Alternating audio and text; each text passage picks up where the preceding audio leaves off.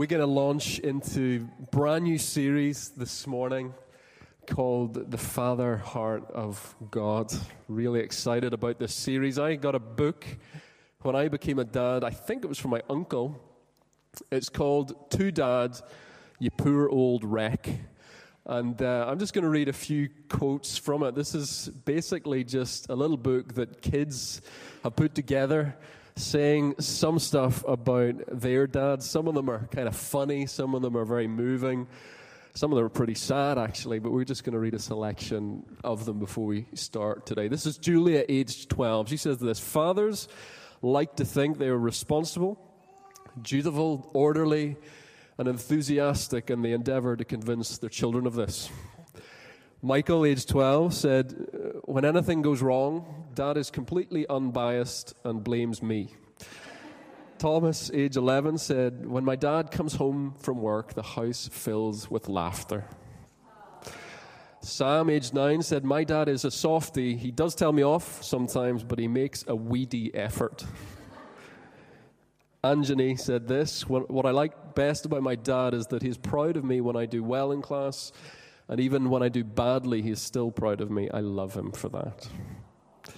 James, age 8, said, My dad has a funny hobby, which I think is being lazy. Catherine, age 9, said, They are very busy people, but they never are too busy to give you a kiss. Deborah, age 13, said, Dads are for giving you money, being boss, gardening, and any other pleasures they think, can think of. That includes sleep, sleeping under a newspaper and pretending to be reading it. And David uh, lastly said, My dad reminds me of an oak tree. He's big, solid, old, untidy, and absolutely grand. Isn't that cool? Sounds like something Ed would say, if you know Ed. Uh, I wonder what your concept of fatherhood is like. We all have a, a concept of what dad is, of what fatherhood is. And some of, for some of us, that's a very positive thing. For some of us, it's actually a rather negative thing. But the Bible talks to us and speaks to us about the concept of God as Father. And our aim in this series is to try and get to the bottom of who is this God that we call Father? What is it about his character, his nature, his personality that describes fatherhood to us? And what is this Father like? So we're personally, I'm personally very excited about this series. I really think it could change us as a church if we let it. Um, so I really want to encourage you to open your hearts. This is what A.W. Tozer said. He said, The whole outlook of mankind might be changed if we could all believe that we dwell under a friendly sky and that the God of heaven, although exalted in power and majesty, is eager to be friends with us. And that's really my prayer today and over the course of this series is that we get rid of maybe some of the lies that we have believed about God uh, that we get under the surface of who God really is and that we get a revelation of who God is. You up for that? Are you? You want to do me a favor? Stand for a minute. We're going to pray. And the reason I'm getting you to stand is so that it's not a passive thing. I want you to pray with me, okay? Uh, so we're going to pray for this series. Um, I do want to pray for just one other thing. It's kind of never really a good moment to pray for things like this, um, but I heard some bad news last night in that Rick Warren, you heard of him? Uh, very sadly, his son, in tragic circumstances, was killed, uh, died um, very recently, last few days. So we need to pray for him, and then we'll pray for uh, this series. Let's pray together. Father, we give you Pastor Rick Warren and his wife Kay, that family, that church, and we bless them in the name of Jesus. We pray, God, that you would pour out the peace that only you can give. We pray, God, that they would be comforted at this tough time. God, I pray they would be consoled by you, the Comforter. God, and I pray that you would turn this, you would turn this for good. God, and we bless them in the name of Jesus. God, and I bless this church also. Father, every person under the sound of my voice this morning, every person who will, re- who will hear this MP3, God, I bless them in the name of Jesus. And I pray, God, would you reveal yourself to us? Not just today, God, but over the course of these next few months. I pray, would you reveal your heart of Father to us? I pray it would change us, God. I pray it wouldn't be theory, God. I pray it wouldn't be theology, God. I pray it would be experience, Lord. I pray, God, we'd experience your fatherhood. I pray you would reveal yourself to us, give us revelation. And all God's people said, Amen. You can take your seats.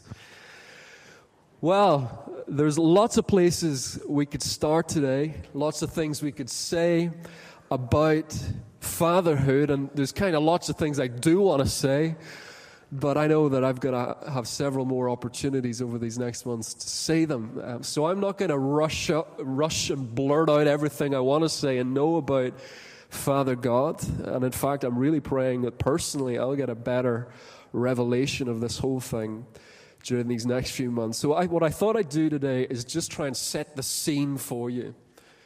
Try and set the scene by going right back to the beginning, right back to Genesis, and look at what the Bible seems to teach us in Genesis about the Father heart of God. And I'm going to talk under four main headings today. The title of my message is Introducing the Father Heart of God. I've got four main headings. The first one is this The Father creates. Say, creates. The Father creates. I believe we can learn a whole lot about God and his nature and his character and his heart toward us by just looking even at the first couple of pages of your Bible in Genesis. So let's brainstorm together for a moment. What do you think Genesis chapter 1, 2, and 3 teach us about the Father heart of God? Speak to me. What do you think we can learn about the Father heart of God from Genesis, the first few pages of your Bible? Any volunteers? He's generous. We'll talk about that. He's the creator. He's got imagination. Is that what someone said? Yeah. He gives full provision for everything He's created. That's a good lesson of fatherhood. Anything else? There's a plan. He's good to people. What else can we learn about Father God from Genesis? He wants to be in relationship. Good answers, class. Let me tell you four things.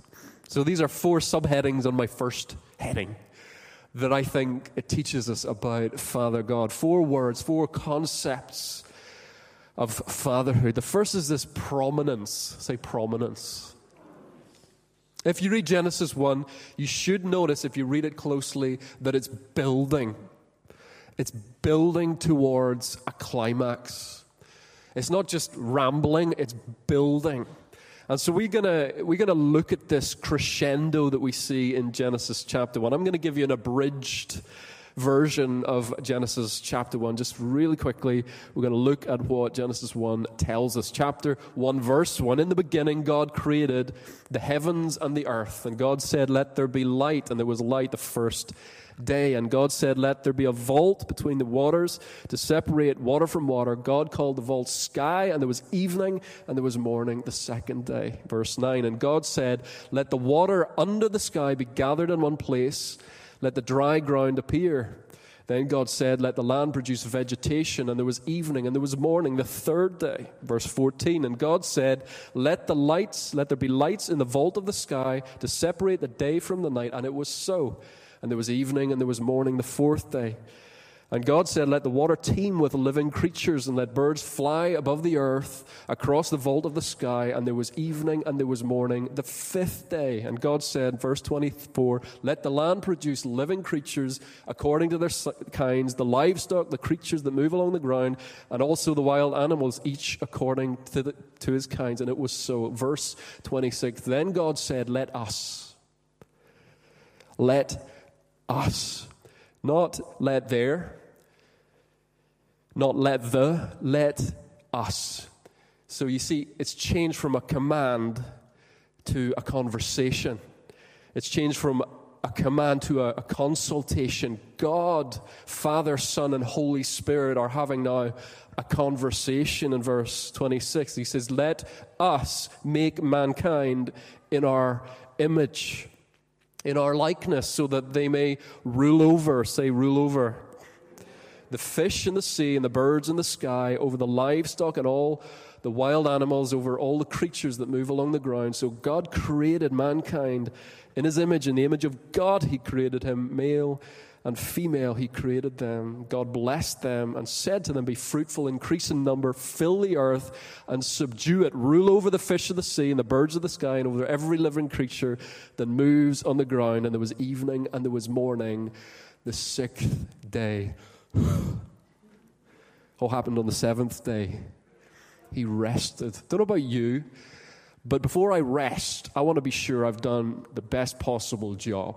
I want to get the job done before I rest. Any other guys like that in the room? Any other girls like that? You know, when you when you've done the job, you feel like ah, now I can take a rest. So, what God does on the seventh day is He rests. Why? Because He's done His work. He's completed it. Not only has He completed it, He's completed the climax of it on day six, creating humankind. You see, one to five, days one to five, we're just setting the scene. They were just paving the way, if you will. They, they were just rolling out the red carpet for the guests of honor in creation rolling out the red carpet for the VIPs to arrive. Who was that? Say it louder, like you believe it. Us. Turn to your neighbor and say, You're a VIP. You know, God loves His creation. He loves lakes and rivers and mountains and valleys and trees and plants. But I got to tell you, they're just furniture. They're just furniture. God, when He created those things, was furnishing the planet for you.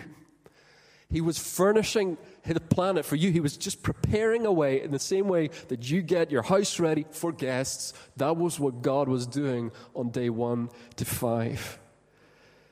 You see, evolution will tell you that human beings are basically just sophisticated monkeys. And your husband may be just as hairy he may smell like one, he may behave like one at times. I gotta tell you, he is on a different level entirely. And you are too. You are on a different plane altogether. Human beings have a significance that nothing else in all creation has. God, when He created humankind, consulted together with Father, with the Father, the Son, and the Holy Spirit, consulted together, and they designed the whole created order to be subject to humankind. It said in verse 28, we read it a moment ago rule over the fish in the sea and the birds of the sky, and over every living creature that moves on the ground. You are not just an advanced ape.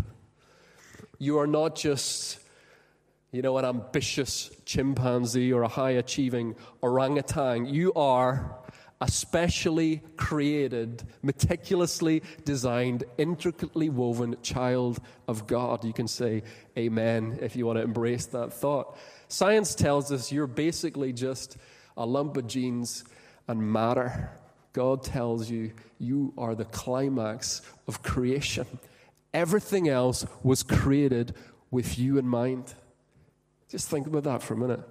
Everything else you ever watched those nature programs and you're just like, whoa, that is what our world is like. All of those things were created with you in mind. You were the reason for all of that. The first way we see the Father's heart expressed in creation is He has effectively given us rule, He's given us dominion. He's crowned us, if you will, as kings and queens over this creation. He's given us prominence. That's the first thing. The second key word I want to mention to you today is resemblance. Say resemblance. One of the greatest honors I think that God did for humankind or bestowed on humankind is that He took something of Himself and He infused it into us. Let us, God said, make man in our own image. in our likeness. God the Father, the perfect, glorious Father, determined He was going to take something of Himself and put it in you. He determined that you were going to resemble Him. Now, most of us, when we hear those words, oh, you're just like your Father, how do you react to those things? Don't answer that question, Emily. her dad's sitting right next to her. Often, what we respond to those words is we think, oh, don't say that. But, you know, in this case, we're talking about our Heavenly Father, perfect and glorious. And He predetermined that you and I would resemble Him. Such was His heart toward human beings that he wanted to share something of who he was with us. He didn't do that with any other animal. Chickens are not made in the image of God. Labradoodles are not made in the image of God. Stuart and Adrienne, are they here? No. They have an albino hedgehog. They're cute, but they are not made in the image of God. You were made in the image of God. Say after me, I am made in the image of God. The Father loved you, you don't have to say this part. The Father loved you so much that He wanted to, you to know and experience something of His key attributes in you, and He wove them into the fabric of who you are. Third word is abundance. Abundance. One of the most revealing things I think that teaches us about God's Father heart and creation is the sheer extravagance of it. Did you know God could have only created one kind of fish? Could have only created one kind of animal? Could have only created one kind of tree? Could have only created one kind of texture, one kind of taste, one kind of sound, and everything could have been in black and white? He could have. For us to functionally exist, the vast majority of what exists on planet Earth doesn't actually need to exist. God made it an abundant earth. And I think there's only two reasons I can think of he would do that. One, because it demonstrates and it reveals something about who he is. It brings glory to him. In fact, the Bible teaches us that the heavens declare the glory of God. And that all of this creation is just pointing towards him. But the second reason the only other one I can think of, and I'm open to there being others, but the only other reason I can think of is because He did it for you. He created this abundant world, this phenomenal word. word. I almost made up a word there. I almost said phenomenabulous or something like that. That would have been a better description. It's an amazing, amazing world, and He did it for you. He created this thing for you. He was abundantly generous and benevolent for you. I don't know what your experience was of your earthly father.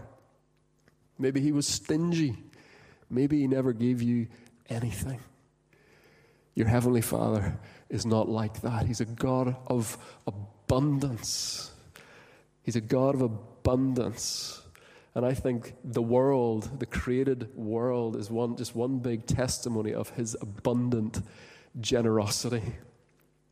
But as wonderful as these three things are, we've covered so far, are, not sure that made sense, but as wonderful as they are, I think the most, perhaps the most significant way God expresses his Father heart that's revealed in Genesis is this He gives us, number four, His presence. Say presence. And I guess the first thing I mean by this is that God does something with Adam that he, he doesn't do with any other animal. It says in Genesis 2, verse 7 Then the Lord God formed a man from the dust of the ground and breathed into his nostrils the breath of life, and the man became a living being. Now, the, the forming from the dust thing we tend to think that's unique of Adam. Um, but actually, it says something not very dissimilar some verses on about the rest of the animals. But what is unique, what is unique about what he does for Adam here, is that he breathes into his nostrils the breath of life. He breathes into man his breath. And actually, the word there for life is actually plural. So, literally, what it says is, and he breathed into his nostrils the breath of lives. So, what does that mean? Well, here's what I suppose it means. I think it means one, he became physically alive. So he was able to respire, he was able to inhale and exhale. He became physically alive. But the second thing I think it means is that he became spiritually alive. And that's the thing that marked him out from all the other animals. He began living, as it were, with the life of God in him. He began living with the life of God and in him, the Spirit of God in him. And you know, the Bible says that God is spirit. And so the only way we can really truly relate to God in fellowship with God is if we were also spirit. And we are, and I think that's what this verse is indicating is that he breathed not just breath, physical breath into Adam, but he breathed spiritual life into him. And not only does he breathe a spiritual life into him, I think it's clear in Genesis that God wants to relate to Adam and Eve. He wants to be in fellowship with them. He wants to be up close and personal with them. We see God bringing the animals to Adam and saying, Hey, what do you want to call this one? And it's like this beautiful partnership. Can you imagine the the dynamic, maybe the humor that went on as Adam picked these names for these animals would have been a lovely thing to see. But we also see later in Genesis 3, God, it seems, walking in the garden. This is after, unfortunately, they've disobeyed God. And Adam and Eve hide. Why? Well, they heard him coming, and probably they anticipated him coming, maybe because this was something that happened regularly. He walked regularly with them, relating with them in the garden.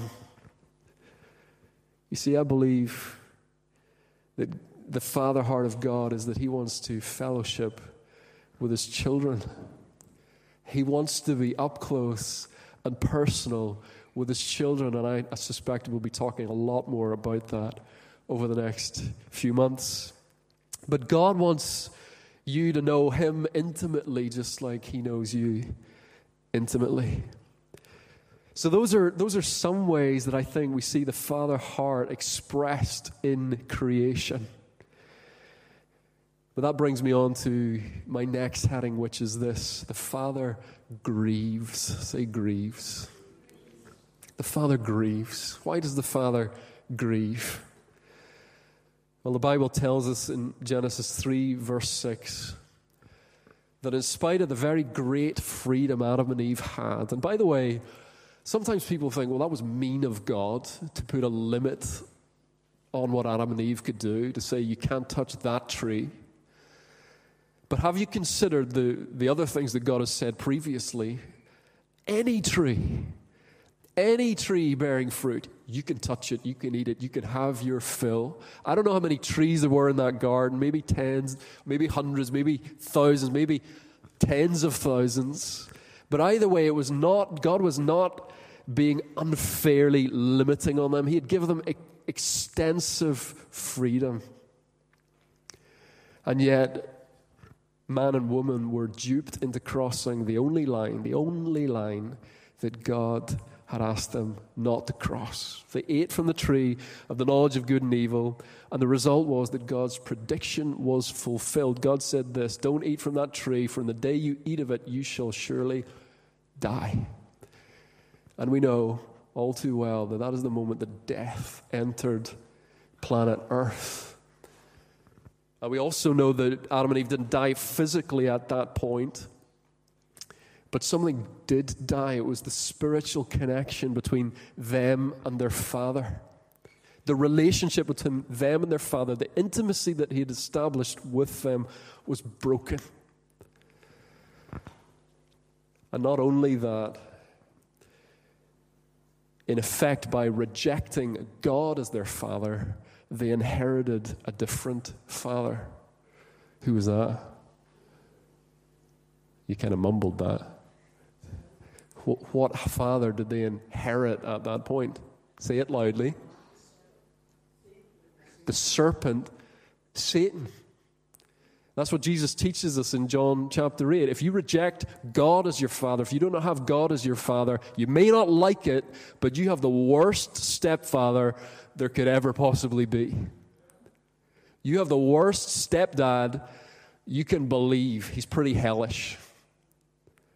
That's what the Bible teaches us. That's what Jesus says. If you want to read it yourself, you can read it in John chapter 8. And guess what Jesus says about this guy? He says, He was a murderer from the beginning. That's what he says. That's how he describes Satan. He murdered the relationship between mankind and their Father. He murdered it, he killed it off. And I got to tell you, it broke God's heart. Broke God's heart. You know, I don't know if you've ever been rejected by your kids in some way. Some of you have in a very serious way, and it's broken your heart. You can only testify to that. I've got some trivial examples. Beth and my one year old at the moment really doesn't care much for daddy often. She's a total mummy's girl. So if mummy's in the room, it's all. If daddy, if a daddy's on her, on her own, on his own, in the room with her, it's all good. But as soon as mummy comes in, it's like, ah, she kind of reaches out her arms. Like, I want my mum, I don't want you. You're second best. And you know, as much as I put on my masculine, this doesn't faze me sort of thing, kind of hurts a little bit. I know she'll get over it. Thanks. Pray for me. she'll get over it. I know she will. Fortunately, I've got a three year old who thinks daddy's the bee's knees. Yeah. Um, but if you've ever been rejected in some way by your kid, you know it hurts. Why does it hurt? Because you're made in the image of God. Why is that significant? Because He feels exactly the same. Those are His feelings. He gave them to you. He gave them to you. So He feels exactly the same when you reject Him as Father. And His heart broke that day in Eden. It broke. In Genesis 6, it's, God looks down and he sees how corrupt the world has become, and it says that God was grieved in his heart. He was grieved in his heart. So God grieves. The next thing, the next point is this the Father yearns. Say, yearns. What does that mean? Well, the Old Testament doesn't say actually a whole lot about God as Father. It doesn't say a whole lot, but you, you could just look and try and read into what various texts in the Bible say, and you'll, you'll see it's there. Here's just some examples, just very quickly, of how we see this Father heart of God yearning after his people who've rejected him. Isaiah 65, verses 1 and 2. This is God speaking. These are all God speaking. I revealed myself to those who did not ask for me. I was found by those who did not seek me. To a nation that did not call on my name, I said, Here I am. Here I am. All day long, I have held out my hands to an obstinate people. All day long, I've held out my hands. For what reason? To welcome you back. That's what God's saying. Jeremiah 3, verses, 11, verses 19 to 20. This is God speaking. I myself said, How gladly I would treat you like children and give you a pleasant land, the most beautiful inheritance of any nation. I thought you would call me Father and not turn away from following me. But like a woman unfaithful to her husband, so you, Israel, have been unfaithful to me declares the Lord. Try and picture, try and imagine how God is, the emotion in, in what God is saying. And here's finally Hosea 11, first few verses. When Israel was a child, I loved him, and out of Egypt I called my son. But the more they were called, the more they went away from me. It was I who taught Ephraim to walk, talking, taking them by the arms, but they did not realize it. It was I who healed them. I led them with cords of human kindness, with ties of love. To them, I was like one who lifts a little child to the cheek. I bent down to feed them. How can I give you up, Ephraim? How can I hand you over, Israel? My heart is changed within me. All my compassion is aroused. This, don't these words just ooze compassion and yearning for his kids? God yearns to have his people back under his fatherly care. And you know what's interesting is that it's not just the father who's yearning, not just the father. These, these are verses we had to learn the end of Destiny College in Romans chapter 8. They're very powerful verses. I should be able to quote them for you, shouldn't I? Should we try it? For the anxious longing of the creation, I focus on the words, not me trying to remember them. The anxious longing of the creation waits eagerly for what? Read it. For the revealing, for the revealing of who? I've forgotten the next bit. For we know that the whole creation groans and suffers the pains of childbirth. Anyone ever had a child? Those are pretty big pains from what I can understand. Suffer the pains of childbirth together until now. And not only this, but also we ourselves, having the first fruits of the Spirit, we even we ourselves groan within ourselves, waiting eagerly for our what? Say it again adoption as sons, the redemption of our body. Those are amazing verses. What they're saying is that the whole created order is longing to see who it's going to be that's welcomed back into relationship with God as sons. That's what it's saying. The whole creation that was broken when the relationship was broken is waiting to see who is going to come back who is going to be invited back? Who's going to respond to the call back? Who is going to be adopted again into that permanent state of relationship with the Father? There's an air of anticipation. It's, a, it's an expect, creation is an expectant mother waiting to see what's it going to be? Who's it going to be? It's a beautiful picture. Which brings us on to my last heading. The Father restores. Say restores. Restoration speaks of taking something that's become damaged and returning it to its former state. And we talked at the beginning of four key ways that the Father's heart is expressed in creation. What were they? I can't even remember them myself, so I don't expect you to remember them. Firstly, prominence, say prominence. Resemblance, say resemblance. Abundance, say abundance. Presence, all four of these things were devastated by the fall. We forfeited our prominence, our dominion, and we gave it to the devil. Our resemblance to our perfect Father was indescribably marred. The abundance and the beauty of creation was contaminated, and we were alienated from the presence of our Father. In short, we took all of those gifts that God had given us and we threw them back in His face.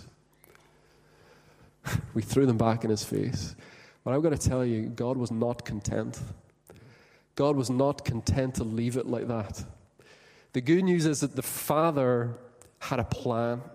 He had a plan for restoration and he reveals in the New Testament that, that plan came in the form of Jesus Christ. I don't know if you've ever noticed, but as soon as you turn the page from the Old Testament to the New Testament, the, the number of times that the word Father is used increases dramatically. It goes through the roof.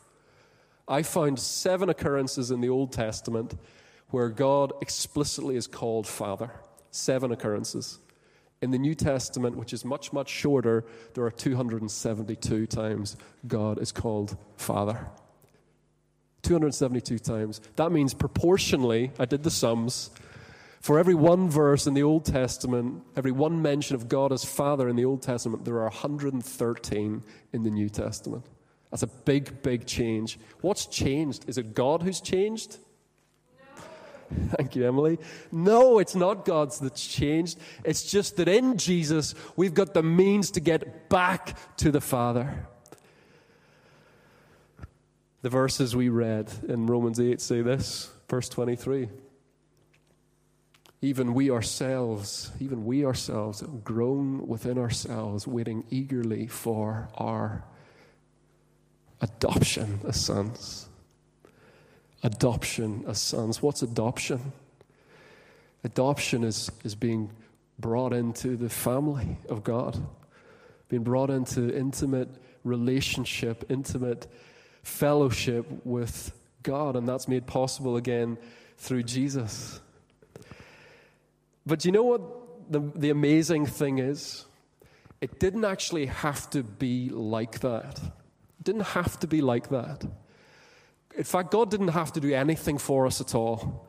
But I want to paint this picture just by very quickly. I know probably I'm over time already, but I want to, I want to raise three theological terms very, very briefly to tell us something about some of the things that God, that Jesus has done for us, that God the Father has done for us in Jesus. Here's the first one regeneration. Say that. What does that mean, Graham? Well, glad you asked. It means this God gives us new spiritual life within. That is, He transforms our moral nature. Justification, what does that mean? That means God gives us right legal standing before Him. We were guilty, and God declares us innocent, if you like, pardoned, righteous. But thirdly, adoption. God makes us members of His family. He welcomes us into loving, intimate relationship and he loves us just like he loves his own son, Jesus. Why do I bother telling you about these things so late in this message? I just want to make this point. God could have made you alive spiritually, could have regenerated you. He could have legally dealt with sin so that you could stand before him righteous. But he didn't have to take it any further at all. He didn't have to do anything else. In fact, he didn't have to do any of that stuff. But he certainly didn't need to adopt you. He certainly didn't need to do that. He could have just cleaned you up and left you outside. He could have. He could have been like that father with a hose after that kid has got all mucky and messed up. He could have hosed you down and left you outside to drip dry forever. He could have done that. I think this is a beautiful package, these three things, what has been done that culminates in this adoption. We sometimes use the illustration, don't we, when we're talking about what Jesus has done of the, the guy who goes to court guilty and the judge doing something for him. Do you know the illustration I'm talking about?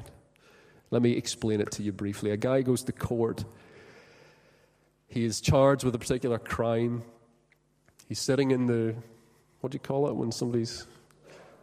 All of you who answered that quickly. He's sitting in the dock. The sentence or the, the crime is described. He says, How do you plead? And the guy says, I'm guilty. I'm guilty. I plead guilty. And the judge passed a sentence and he says, This is the fine that's applied because of the crime you've committed. And the man's head hangs because he can't pay the fine. And what does the judge do? Yeah, he takes off his wig, he comes down to the man, he takes out his checkbook and he writes the fine and he hands them a check. And it's a beautiful, beautiful story, a beautiful illustration of what Jesus has done. But I have to tell you, God didn't just pay your fine. He didn't just pay your fine, He invited you home to His house. He invited you to dine with him every day for the rest of eternity. He invited you into his presence, his glorious presence, with all of the full rights of sonship forevermore. That's what adoption means. Says in 1 John 3 and verse 1 I love this verse, actually. We used to sing a song about it in Sunday school. It says this See, say, see. That's an imperative that's, it's telling us observe, watch, take note. He says, see. The old versions say, behold.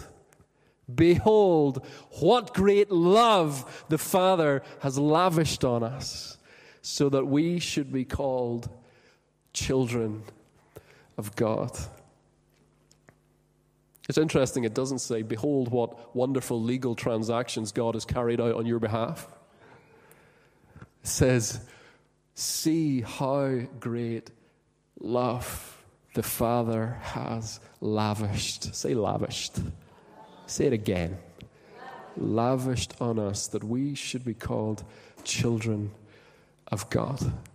And friends, I hope that's kind of whetted your appetite a little bit for what we're getting into over the next few months. The Father heart of God is expressed in several ways, as we've seen. God blessed us abundantly in creation, He grieved over us when we turned our backs on Him. He yearned for us to be restored into relationship with Him, and He adopts us into His family forever. If that's not a good dad, I don't know what is. So I want to encourage you. Uh, you know, I, I think we've got a whole lot more to say on this subject, and my prayer at the beginning was heartfelt. I want this to change us all. And, uh, you know, that's to a large extent up to you. It's not all up to us and the quality of our preaching, it's actually up to you and how you receive the Word of God. So I want to encourage you over these next few months to come to church expectant and open, open to hearing what the Bible has to say about who you are and who God is, and open, wide open to being changed and transformed by it. You up for that? Amen. Can we pray together? Let's pray. God, I'm amazed even if these guys aren't. And I pray Lord, that you just amaze us more.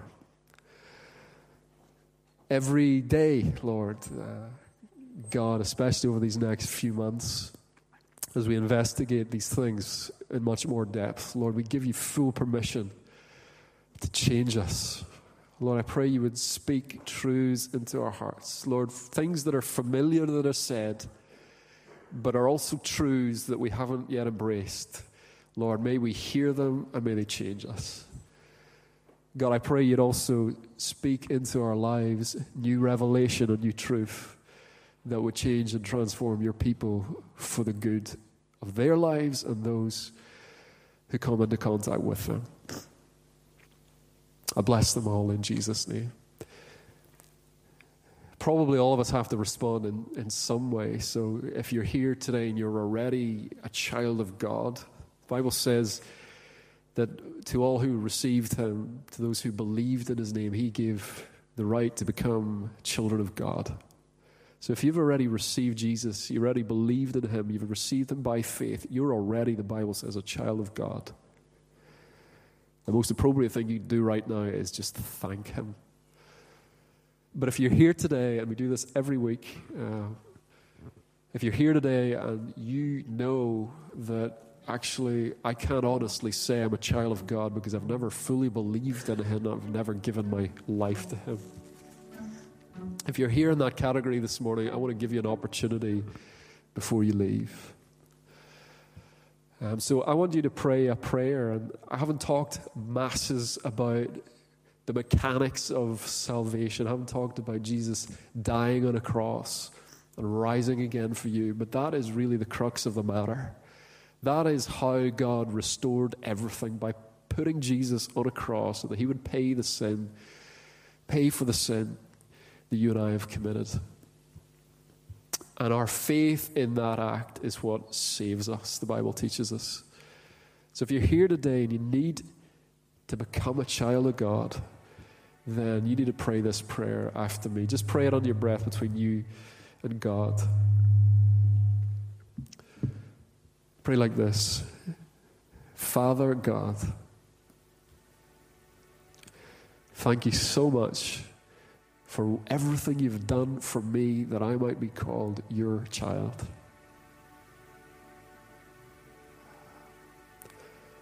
God, it amazes me, and I thank you with my whole heart. Jesus, I thank you for willingly going to the cross, which was brutal. Thank you for doing that for me. Thank you, you rose again on the third day and that you're alive today for all eternity.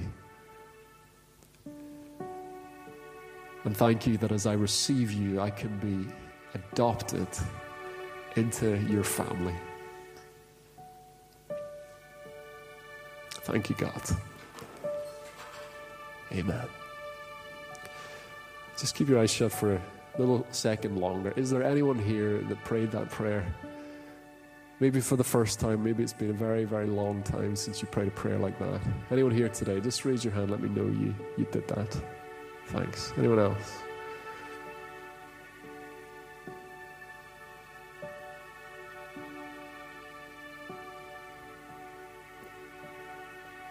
Anyone else pray that prayer?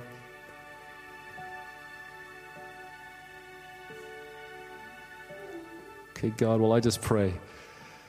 Lord, transform us. I've prayed it before. Transform us, God. Move in our lives. We open our whole hearts to you today. In Jesus' name. Amen.